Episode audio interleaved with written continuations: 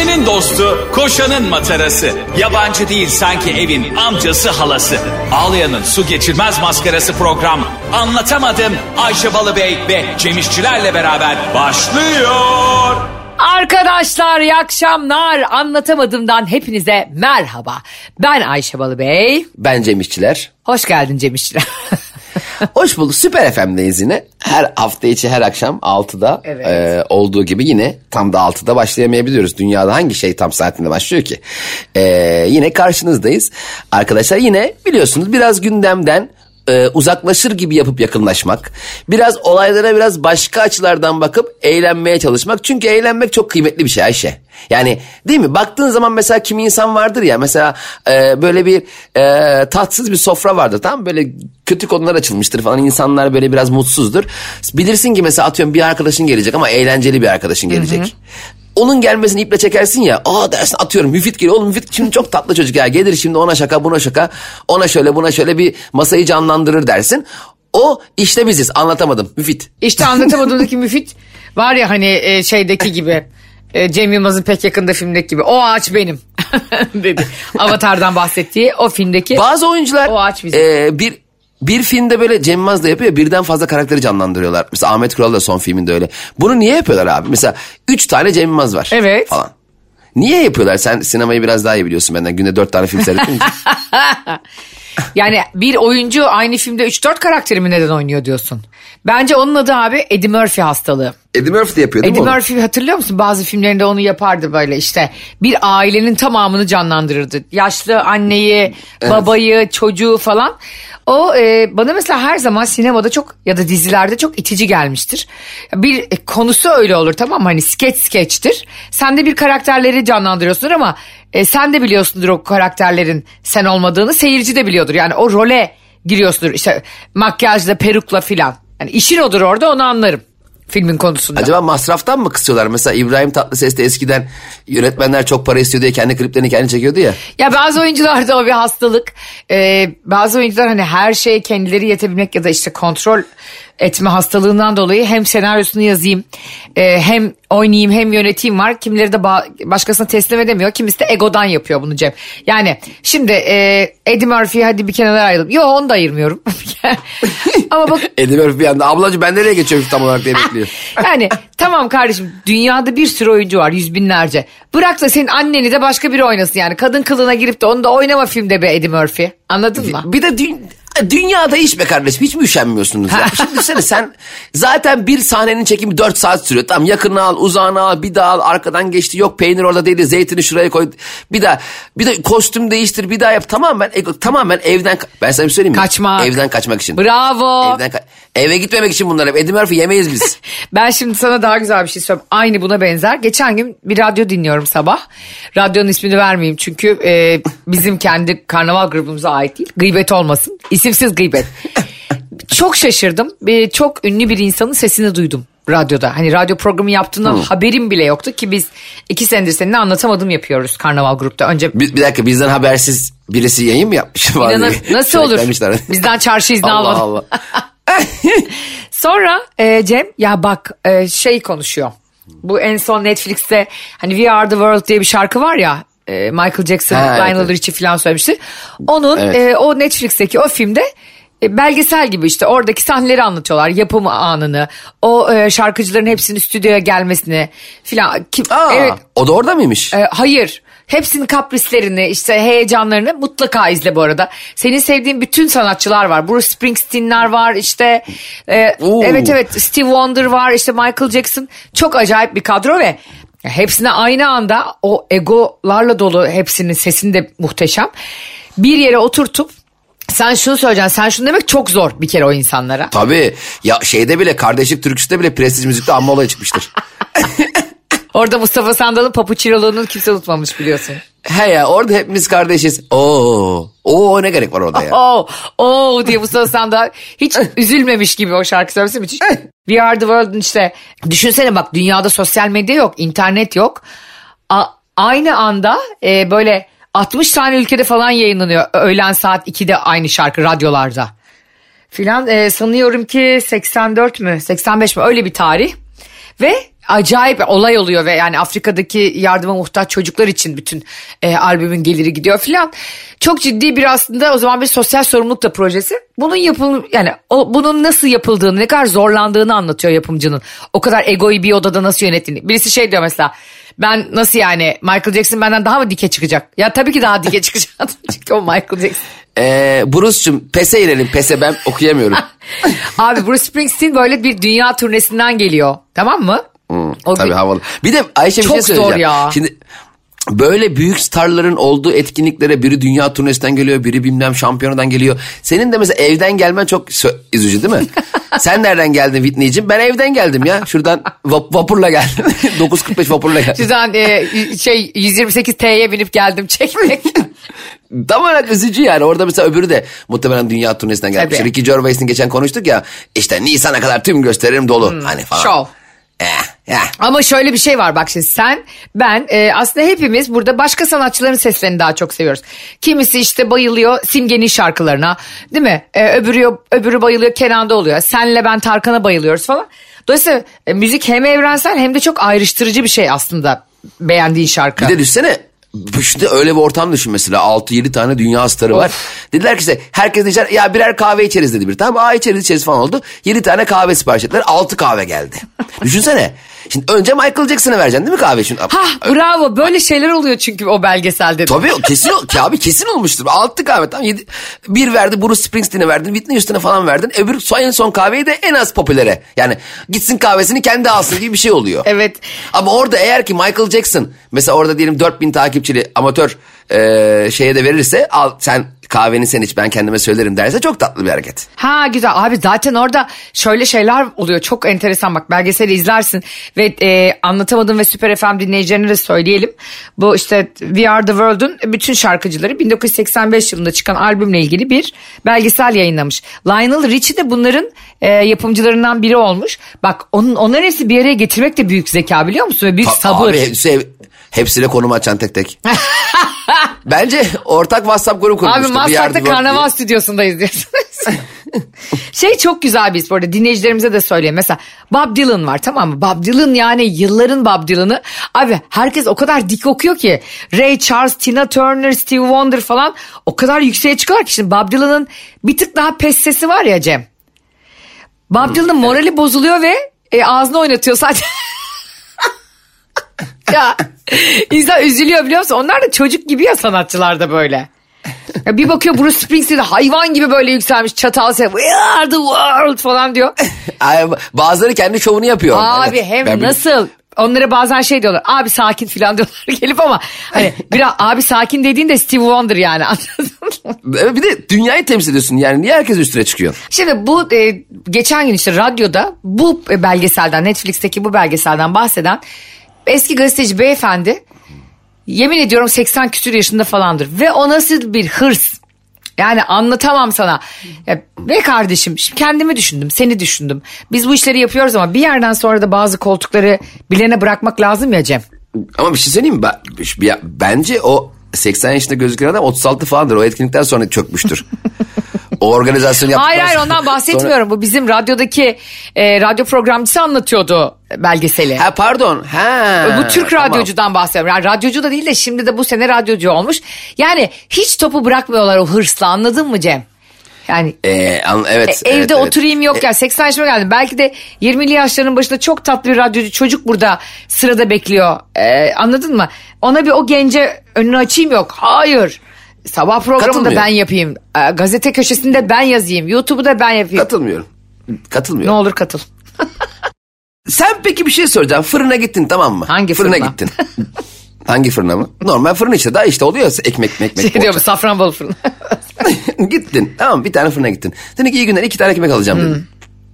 Adam dedi ki ablacığım tabii vereyim zaten son iki ekmeğim dedi.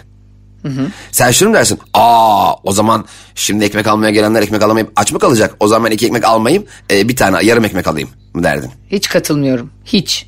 Ne demek yani? Almaz mıydın o ekmekleri? A- hayır ekmeği al- alırdım fakat ve fakat sen Evet. diyelim emekli olmuşsun tamam mı Cemo? Yani ekmek e, fırını yap, yapacak artık yani senin yerine yapacaklar var o ekmeği. Sen, diyor, ka- çocukların diyor ki baba bize bırak. Oradaki yeni yetişen gençler var bize bırak diye gözüne bakıyorlar. Sen 85 yaşında hala elin ayağın titreyerek ekmek yapıyorsun. Olmaz. Eşyan tabiatına. Hayır. Bir de ekmek de yapıyorsun. Ekmek yaptığın yetmiyor. Gidiyorsun yan tarafa pasta yapıyorsun. Gidiyorsun yan tarafa çikolata yapıyorsun. Yani her şeyde ve her yerde olmaya çalışıyorsun. Bir şey iyi yapan insan tabii ki e, belli bir yaşta emekli olmak zorunda değil. Hayat e, ölene kadar insanın kendini meşgul etmesi gereken bir süreç. Ama ben o hırstan rahatsız oluyorum senin de anladığın üzere. Anladım ama ben tabii ki burada koltuk sevdasını övmüyorum. Ee, ama şimdi sonuç itibariyle bir radyo programcısı ve herhangi bir kişi ee, bir iş yapıyorsa şimdi hep beyaz eleştirmişlerdi ya ya beyaz kardeşim sen 30 yıldır yapıyorsun artık gençlerin önünü aç. Genç, sanki tek televizyon dönemde akşam 8'i kapatmış. başka biri de çıkar başka bir şey yapar. Şimdi bu konuda 80 yaşındaki kişinin deneyimlerini ben dinlemek isterim. Tabii ki 20 yaşındaki bir gencin heyecanından ee, vazgeçmiyorum ama onun deneyim mesela kim bilecek We Are The World şarkısının arka planında dönenleri kim anlatacak bize? Telefonla mı katasın adam? O, o e, We Are The World'ün arkasını bilen bak sen ben de izlediğimizde görüyoruz yani. Bunun için yani emekli olmamak bir sebep değil yani. Bu radyoya başlayıp diyecek ki bir de şey diyor falan. Ben daha neler yapacağım. Dur be kardeşim. Ben kendi tavutumu kendim hazırlıyorum şu anda. Cenazeme de kimseyi Bu karıştırmayacağım. arada bu ne arzusu biliyor musun Cem? Hep konuştuğumuz şey dinleyicilerimizle de konuşuyoruz. Ölümden çok korkan insanlar hayatlarını hiç es vermeden doldururlarmış. Zaten ölümden en çok korkan aslında en yoğun, e, Evet. en e, hızlı yaşayandır. E, normal şey zaten sıkılmışsan, e, mutsuzsan, umutsuzsan falan çok fazla korku seni sarmıyor. Ama e, bugün 126 yaşında hatta 146 yaşında birisi bile e, yaklaştığı bu sondan ürker. Böyledir bu iş. Bu can çok tatlıdır her zaman. Ama e, sonuna kadar piyasada olmak bir şey- eğer tabii birilerinin hakkını yemiyorsa elbette hakkını yemeden piyasada olmayı istemek heyecanlı olmak Ayçi'cim insanlar sabah uyanmaya bir sebep arıyor. Evet ama bu illa radyo olmak zorunda mı değil? Yani şöyle bir şeyden Taktı bahsediyorum. Gene taktı ben. birine ya. Şöyle bir şeyden bahsediyorum. Mesela bunun e, tersi de var. Yani zamanı gelince çekilmeyi bilen yani aktif görevinden ayrılmayı bilip insan yetiştirmeye kendini adayan ya da işte e, tonton bir dede olarak hayatına ya da nine olarak hayatına devam etmek yerine işte kitap yazan anladın mı? Daha sakinleşen insanlar da var. Bu tamamen diyorum ya bu hayatla ve ölümle kurduğumuz bağla ilgili bir şey. Ama ben e, hala belli bir yaşa geldikten sonra o koltukları işgal etmeyi herhangi bir koltuk olabilir bu hayatımızda. Kendimizi de içine katarak söylüyorum yani. Yani 85 Ee, yaşında evet, 90 ama- yaşında sahnede ölmek işte bir işin koltuğunda ölmek ya da arkada o kadar o kadar işte 90 yaşına kadar köşe yazarlığı yapmak bir de eskiyor ya insan. Çünkü yenilmez olan tek şey zamandır yani hayatta. Bir de sahnede ölmek, sahnede ölmek istiyorum, sahnede ölmek istiyorum diyenler oluyor ya anlıyorum onların istediğini ama bu, bu seyirciyi tedirgin ediyor bence biraz. Bence tiyatroya gitmişsin. Adam ölmek istiyor. Yani ben onun oyununu izlemek istiyorum. Orada o diyor ki yok ben diyor karşınızda öleceğim. Bu benim için çok büyük travma olur ya. İzleyiciyim ben. Allah korusun gerçekten. Daha gösterin Tabii canım gösterin 15 dakika 15. dakikası. Herkes titriyor acaba bir şey olacak mı diye. Bence sahnede yükseleceğim. Sahnede ışığımla herkesi büyüleyeceğim dese daha güzel olmaz mı? Tabii yani sahnede ömrüm yettiğince işte sahneye çıkacağım falan demek bir şey. Sahnede öleceğim. E tamam gel o zaman 9 tahtayı da ben çakayım üstüne yani. Böyle etkinlik mi olur? Sahnede öleceğim arkadaşlar. Biletler Bilet X'te. Ve bu arada şöyle bir herkes ikiyüzlük yapıyor Cem. Bunu eleştiren insanlar bile belki bir gün biz bile bundan 20-30 yıl sonra bu işleri yapmak için çabalıyor olacağız. Yani insanoğlu her zaman e, kendisinin yapmadığı şeyleri eleştirmeye bayılır. Aynen öyle. Sen bizi gör bir de. Sen bizi 97 yaşında. Arkadaşlar iyi akşamlar. Süper FM'de anlatamadım da. Ben bir de şey diyormuşum. Arkadaşlar günaydın. Artık beynim şekerleniyormuş akşam programı. Ardaramadım da ben Dayşe Dalı, Bey ve falan daha ne ismini söyleyebiliyor ne cümle kurabiliyor. Peki sevgili anlatamadımcılar siz e, Ayşe'nin bavul ve Cem İşçiler Instagram hesabına şunu yazın. Ben vakti geldiğinde işimden de ayrılmam gereken yerden de kariyerimi bırakıp gitmeyi de bilirim. Yoksa e, bu ismini veremediğim e, radyocu gibi sonradan radyocu olan e, beyefendi gibi şey mi dersiniz? Hayır ben e, mevlüdümü de burada okutacağım. Radyoda okutacağım. Ya Ayşe'cim Allah aşkına bak şimdi diyelim bir araba aldın tamam mı? Çok güzel bir araba. 30 sene kullandın araba. Artık arabayı kullanamaz hale geldin. Şey kendi fiziksel mukavemetimin e, mukavemetinin azaldığından dolayı gaza basamıyorum. Vites değiş, güçsüzleştin yani. Şunu mu dersin? Hmm, ben bu arabayı apartmandaki bir gence bırakayım. O başka. Kul, daha bu. Öyle, öyle şey olur Ne mu? baş- O senin O başka o başka her şey başka. Saçma sapan örnekler. Her şey başka. Örnek veririz her şey başka. Böyle şey olur mu? Tabii ki o senin araban. İstediğin gibi kullanırsın. Kullanmıyorsan da kapıda durur. Ama o senin işgal ettiğin koltuk senin koltuğun değil. Şimdi sen Vehbi Koç olursun o senin koltuğun. Ama sen bir yerin genel müdürüsün. Bir yerde programcısın. Şimdi karnaval bizim üzerimize tapusu verilmedi. Öyle değil mi? Hep, Ama mesela yani hepimiz ve- koltuklarla ve- geçeceğiz. Bizi beğenmez dinleyici, gülmez. E, zamanımız geçer. Tabii ki başka bir gence bırakacağız yerimize. Hepimiz yani. Ama bu piyasadan bunu kendi kendine bırakıyor. O bırakmamışsa demek ki hala piyasada bir istek var ona karşı. Onu demek istiyorum. Mesela düşün VP koçu diyelim. Tamam dedi ki "Ya çocuklar dedi ben artık yaşlandım. Bu işleri size bırakmak istiyorum dedi. İşte Rahmi Koç, Ali Koç oğullarını topladı. Çocuklar dedi ki babacığım biz başka iş yapmak istiyoruz. Diyelim. Ne yapacak VP koç? Başka bir iş yapacak. Zaten çocukların hepsi başka başka işler yapıyor gördüğünüz üzere. E, ama o, zaman istem, istemiyoruz. Biz baba- babacığım biz halı saat tuttuk onu işleteceğiz diyor mesela. Hiç vizyon yok mesela koç ailesinde. İstemiyorlar. Ne, ne yapacak o da ne yapacak? Kapatacak şirketi. Mecburen. Çünkü veliahtı yok veya güvenebileceği biri yok. O yüzden devam etmiş zaten Koç Holding ve ona benzer. Düşünsene sen hiç aile şirketi olmayıp bu kadar büyüyebilen şirket gördün mü? Genelde hep aile şirketleri çok büyür. Çünkü güvenebildiği birine bırakır ya. Yani becerisinden ziyade güven daha önemli. Demek ki abimiz, radyocu abimiz eee, güvendiği birini bulamamış. ya yok ya bir ay önce başlamış radyoya. Taktı tamam. Ne desek şey yapamıyor. Taktı. 80 taktı. yaşında insan oraya gitmiş buraya gitmiş program neyse ismini şimdi veremiyorum sevgili dinleyicilerimize. Bana Ayşe'nin bavuluna DM'den yazanlara ismini verdiğimde herkes benimle e, aynı öfke nöbetini yaşayacaktır. Ay Allah'ım ya. Ya ben böyle bir şey görmedim. Sabah giderken radyo açmış. Radyo kurulmuş ya. Gel, gel Allah'ım ya Rabbim ya. Şuna çok üzülüyorum bu arada. Bunu dinleyicilerimizle dertleşir gibi söylüyorum. Biz hayatımız boyunca e, kazandığımız mesela yurt dışında yaşayan bir insanın şöyle bir dert hiç görmedim ben. Bir evim olsun, bir arabam olsun. Hep böyle bir hırs var ya bizim hepimizde. Hırs değil aslında yaşam mücadelesi veriyoruz çünkü. İşte e, ölene kadar kredi ödeyelim de 65 yaşında bir evimiz olsun. Bazı ülkelerde yani e, çok daha e, refahları yüksek ülkelerde böyle dertler yok mesela. Yani insanlar e, kira öder gibi oturdukları evre para ödüyorlar ve onun sahibi oluyorlar bir süre sonra. Şimdi zaten hep söylüyoruz ya bizim ana amacımız hep bizden sonra gelecek kişileri bir şeylere bırakmak için tüm hayatımızı heba ediyoruz. Aynen Aslında öyle. normalde herkes kendi hayatını e, mümkün olduğunca eğlenceli ve mutlu bir şekilde geçirebileceği bir düzen kurabilse kimse arkasından gelenin derdine yanmaz. Biz hep benim babam da öyle. Hep size yapıyorum oğlum. Size bırakacağım oğlum. Her şeyi size bırakacağım. Tamam babacığım da e, bu senin bu kadar kendini mahvetmen de biz üzüyor ya. Sen kendi kendini kendine bırak biz daha mutlu oluruz. Mesela ben babamlara yıllardır şey diyorum ya çıkın gezin. Evet Gezin, ya. yerlere gidin. Deneyimleyin. Karadeniz turu yapın. Avrupa turu yapın. Her neyse. Evet, cruise'e bin gemiyle Yunanistan'a git. Ha istediğini yap ama hep yok ol ev alacağım. Ev alacağım ben. tak da eve. Aynen Aldı bunu eve. söylüyorum işte bu yüzden hani bir- hep, hepimizde bir gelecek korkusu olduğu için kimse e, herkes zannediyor ki 42 yaşı bir daha gelecek zannediyor. Evet. Yani bu e, hepimize gerçekten kendim de dahil bunu herkese sesli söylüyorum.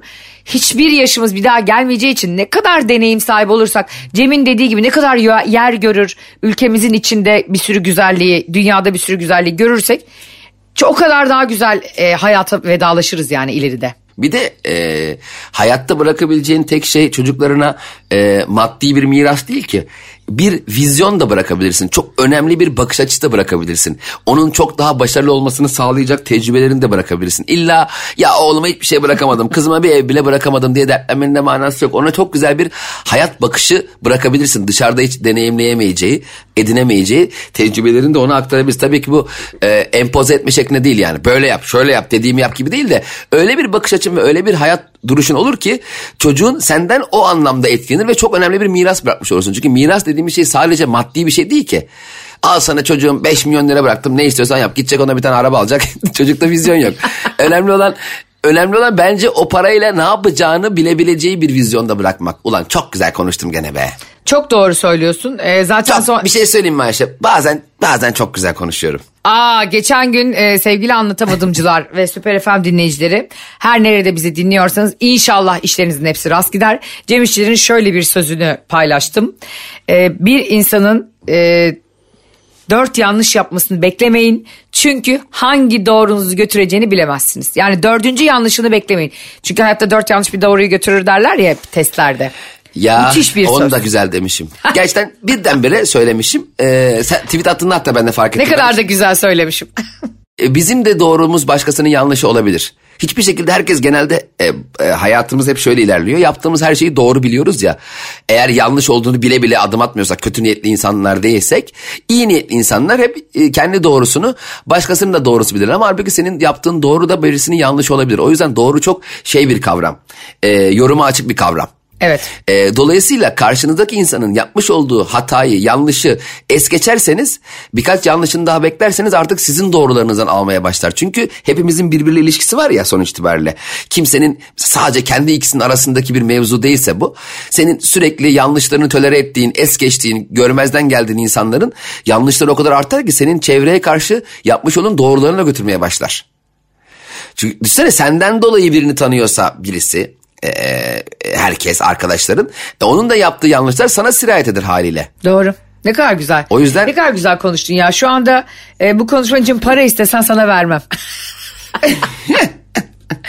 bir de e, artık şu gerçekten çok büyük e, böyle büyük büyük laflar edip konuşan insanları dinlemek için para verme olayı bitsin. Gerçekten mesela şey diyor ya açıyorlar ya Instagram'da başarının formülü. ya hocam sen hala başarının formülünü bana 322 like'lı bir hesabından atıyorsan yani bence başarısızlığı anlat ki ben oradan kendime başarılı bul- olabileceğim bir şey çıkarayım. Bir oradan bir formülü de ben bulayım bu arada. E, Cemciğim biliyorsun bu program e, bilimle arasındaki makas açık olsa da yine de bilime çok saygı duyan ve tecrübelerini aktarmasına insanların çok saygı duyan bir programdır ama çok zengin bir aile doğmuş Bill Gates gibi ya da işte çok varlıklı bir e, aile doğmuş hasbel kadar başarılı olmuş insanları da gidip konuşmalarına 700-800 dolar verip onlardan bir şey öğrenmekten vazgeçin. Çünkü acayip büyük bir hayal kırıklığı oluyor. Bir kuzenimin başına geldi diyormuşum kendim. kendim. Çünkü gerçekten bütün hayatı boyunca sahip olduğu başarıları sana 700 dolara satıyorsa demek ki başarılı olmaya devam ediyor. Sen başarısızlık adımlarına bir adım daha eklemiş oluyorsun. Ne öğretebilir ki sana para karşılığı 700? Tabii ki bak fikirlere saygım sonsuz. Gerçekten bir vizyon e, sahibi olabileceğin bir bilgi, bir bakış açısı öğrenmek kıymetli bir şey. Ama bunu kendi egosunu tatmin etmek için yap- yapıyorsa o kişi burada sana kaçacak bir şey yok. Evet. Ne kadar ne kadar yine güzel konuştun. Şi, Ya Ayşe ben bugün ben bir ara vereyim. Ben çok ya ben şu anda çok aşırı güzel konu ülkenin e, enginlik seviyesini arttırıyorum şu anda. evet gerçekten Mental enginlik anlamda. seviyesi ne olduğu hakkında hiçbir fikrim yok. Cem'cim dilersen sana ve anlatamadımcılara yepyeni bir konu açmak isterim. Hollanda'da yaşayan Jacob Meijer nasıl okunduğu hakkında hiç fikrim yok. Meijer de olabilir. ya da e, Türkçe yazıldığı gibi okunan bir dilse Jacob Meijer olabilir. Müzisyen Tamam. 500'den fazla çocuğun biyolojik babasıymış. Gerçek mi bu? Evet ve Hollanda devleti tarafından bu müzisyenin çocuk sahibi olması Nişan yasaklanmış. Yani maşallah bu adamın kimseyle demek ki ceketini atsa hamile kalıyor dedikleri ve bence kadınlarla filan kırmızı ışıkta yan yana geçmesi yasaklanmalı beyefendi. 500 çocuk nedir ya? Adam hakikaten makinalı tüfek gibi geziyor ortada. bu nedir lan 500 tane Hayır, çocuk? bir de bu ne aymazlık yani. Düşsene yani eve bir gidiyorsun baba baba baba diye hiç yani 500 çocuk. Peki nerede bu çocuklar abi? Muhtelif yerlerde mi hep? Hayır dünyanın nerelerinde değil mi bu çocuklar bir de yani böyle bir şey var. Allah Allah kimseyi mi ikna edememiş ya? Yani hiç kimse de dememiş mi kardeşim? Ee, böyle olmaz. Şimdi tam konuşamıyorum ama çocuklar da dinliyor bizi. Kimse mi dememiş yani e, şu yok mu yanında? Hiç bilmiyorum Ee, ve bana çok e, daha enteresan gelen şey de hani böyle 10-11. çocuktan sonra aileler e, son doğan çocuğun ismini yeter imdat filan koyarlar ya. Burada devlet yeter demiş yani adam yine de bu farkındalığa sahip değil müzisyen kardeşimiz. Hollanda gibi bir minnoş ülkede adamı deport edecek noktaya gelip yasaklıyorsa e, bu beyefendinin kendine dönüp bir bakması gerekiyor gerçekten de. Ama bir insanın e, çocuk yapmasını nasıl yasaklayabilirsin ki? Yani telkin mi ediyorsun? Nasıl? Mesela şey demiş dedin ya çocuk yapması yasaklandı diye. Telkin etmiyoruz. Hipnoz ve telkin. Rica mı ediyorsun? Abicim yeter da yeter da bütün bütün Hollanda senin çocukların oldu. Yeter. Bir artık ne gibi büyük bir rahatsızlık duygular var onlarda bilmiyorum. Hani niye bu kadar rahatsız oldu devlet onu da bilmiyorum ama acaba ac- acılı anneler gidip hani hiç bu çocuğuna bakmıyor mu dediler bu, bu adam için. Hangi birine baksa 500 çocuğa bakıp ben bir tane çocuğa bakamıyorum. Bir de bunlar hep zavallı Hollanda hükümetinde kalıyorsa şimdi o sosyal devletlerde öyle oluyor ya. Çocuklar maaşa Doğru. bağlanıyor bilmem ne oluyor. Hani sigorta girişleri yapılıyor falan ya. Ha, Hollanda hükümeti şey, olan senin yüzünden kaymakamların parasını veremiyoruz be. Hol- Hollanda hükümetine bak. Jacob yüzünden ertesi sene hayvan gibi devalüasyon oluyor. Ne oldu? Jacob'ın çocuklarına Ulan- bakıyoruz çünkü. Senin yüzünden vali geldi benden 500 euro borç dedi. Başbakan sinirlenmiş. Va- Vali diyor ki ben evdeki erzağı sattım senin çocuklarına bakacağız diye. Jacob lütfen kendine gel kardeşim. Ee, aile planlaması diye bir şeyden belli ki hala haberdar değilsin. Ya, bazı insanlar gerçekten çok aymaz oluyor hayatta. Yemin ediyorum çok çok enteresan yani. Ee, Jacob'a buradan şu öneride bulun. Jacob'cığım senden ricam ee, bir beden küçük dar kot al kendine. En hani çıkarmaya üşen bari. Hani çok dar kot çıkarması bayağı bir sıkıntıdır ya. Yani bir yerde de Allah göstermesin. Biz de gidiyoruz ara ara Hollanda'ya, Almanya'ya bir yerlere. Allah göstermesin denk gelmeyelim bir yerlerde de bir elini elini sıkmaya kalkarız. Sonra kucağımızda çocukla gezinmeyelim bizim Jacob, babası Jacob nerede? Jacob'a ulaşamıyoruz diye TikTok'tan canlı yayın açmayalım sonra. Aa ne oldu Cem? Toprağa bir kardeş gelmiş. Ya işte bir Hollanda'ya gidip geldim dedi. Önce ben de anlamadım ya. Bir anda e, karnı burnunda döndüm uçakta. Cem'cim e, biliyorsun ki bizim çok e, dinleyicimiz, sevenimiz ve bize hediye gönderen kardeşimiz var. Bunlardan Aileye mi geldi? yine? Evet bunlardan bir tanesi de Murat Kul isimli kardeşimiz. Kendisine buradan çok selam gönderelim. Nazım'ın Bursa Yılları isimli e, Nazım Hikmet'in bir kitabını hediye etmiş bize. E, Güney Özkılınç'ın kitabı. E, fakat bunu e, ikisini de ben aldım kitapların. E, o yüzden sana git. Allah Allah. Ya Muratçım Allah aşkına bir tane mi gönderdin? Ya ben kitabın 56. sayfası mı benim? Yani anlamadım ki. Bu, bu- nasıl bir hediye? Biz iki kişi yapıyoruz programı. Bu hediye nereden geliyordu Ayşe'ye de ben bana ulaşmadan buradan duyurudan duyuyorum Şey diye ya. gönderiyormuş Murat. 127'ye kadar Ayşe Hanım okuyun. Bu ne oturup biz beraber mi okuyacağız bu kitabı ya? Bana niye hediye yok ya? Bilmiyorum demek ki kendini yeterince sana yakın hissedemedi. Murat Kul'a da buradan selamlarımızı gönderiyorum ama bizim hediyemiz bu. Birazını ben okuyacağım. Ee, sonra ben sana özetlerim. Gerisini sen okursun. Murat Kul. Taktım sana kardeşim. Peşindeyim bundan sonra. Ben de şuna taktım Cem'cim. Ee, programımızın yavaş yavaş sonuna yaklaşırken bugün yine beyin jimnastiği yaparken rüya tabirlerini neye göre yorumluyorlar? Yani hatırlıyorsan eğer mesela herkes birbirine bir sabah der ki mesela mutlaka ya dün çok kötü bir rüya gördüm. Mutlaka şöyle bir iş güzel olur orada. Ne gördün? At gördüm. At Murat'tır. Bir kere at niye görüyorsun? Sen Veli Efendi mi yaşıyorsun? Bütün atların içinde misin? Niye at görüyorsun görüyor? Ben hiç hayatımda at görmedim rüyamda. Ay ben de ya at bir de niye Niye durup durup birisi at görür rüyasında? Ne ben red kit miyim yani neden? Allah Allah. Bütün gün sanki atın üstünde Macaristan'dan buraya geldi de 3 gündür atların üzerine ne gördün? At, o zaman tabii at göreceksin. Ben niye at göreyim? Ben at, normalde at görmeyeyim ki at göreyim. He. Bana bir, bir gün bir takipçimiz şey yazmıştı Instagram'dan. Bu arada Instagram hesaplarımızı da vermeyi unutmayalım. Ayşe'nin bavulu ve Cem İşçiler. Ayşe Hanım rüya tabirleri neye göre yorumlanıyor? E, alanı falan ne? Eğitimi nereden alınıyor? Yani herhalde şey dememi bekliyor. Boğaziçi Üniversitesi Rüya Tabirleri bölümü e, ve e, gece bunlar yani gece dersleri yapılıyor. ikinci öğretim yani. Ya böyle bir şey olabilir mi arkadaşlar? RTMYO diye böyle Rüya Tableri Meslek Okulu açılmış. Hakikaten bak çok abuk sabuk rüyalar bile görsen herkes şu anda sağa çekip bir arama motoruna yazsın. En saçma şey rüyada işte ahtapot üstünde kelebek görmek. Uyduruyorum yani. Ben sana bir sonra bak bir sonraki program şimdi yayın saatimin sonuna geldik. Bir sonraki program anlatayım. İki tane rüya var hiç unutamadım ve ço- çocukken gördüm. Hala anlamlandıramadım. Onları sana söyleyeyim. Bakın dinleyicilerimiz bize yorumlasınlar. Aa ciddi misin? Tabii tabii iki de hala anlamlandıramadım iki rüyam var. Hala da unutmadım. Unutmadığım tek iki rüya o. Benim e, her zaman senin her zaman gördüğün rüyan. Benim hep uçtuğumu görürüm ben hep rüyamda. Ben ben bir sonraki programda anlatacağım Ayşe'ciğim. Hayır hep gördüğüm bir rüyayı söyle ondan sonra iz- dinleyicilerimize soruyorum. Ben hep hatta bir kere ne oldu biliyor musun Cem? E, ranzada üst katta yatıyorum ben e, kardeşimle birlikte şey gibi e, koğuş gibi paşa kapısında yaşar gibi bir ara ranza sistemine geçmiştik evde yer olmadığı için evde. Ve uçtuğumu göre göre ben bir yılda 15 kere falan ranzadan düştüm biliyor musun? Yani nasıl bir ailem varsa anam babam da şey demedi. Yavrum sen altta yat da kardeşin üstte yatsın. Ben yarın anlatacağım. Şimdi bugün program bitti. Ben yarın anlatacağım. Anlatamadım. Hafta içi her akşam 8, 6 ile 8 arası. 8'den 6'ya doğru. ya ters söylüyor. 8'de bitiyor 6'da başlıyor arkadaşlar. Ee, Süper FM'de yarın anlatacağım ve heyecanla Instagram Cem İşler, Instagram Aysen'in olay hesaplarına bu rüyamın e, tabirini fikrinin neden olduğunu anlatmanızı rica edeceğim ama yarın yarını bekleyin. Ay çok heyecanlı. Ben de yarını bekliyorum Ben de. seninle. Hadi bakalım. Tamam. Hadi o zaman görüşürüz. Anlatamadımcılar sizi seviyoruz. Tekrar görüşünceye kadar hoşçakalın. Bay bay. Anlatamadım.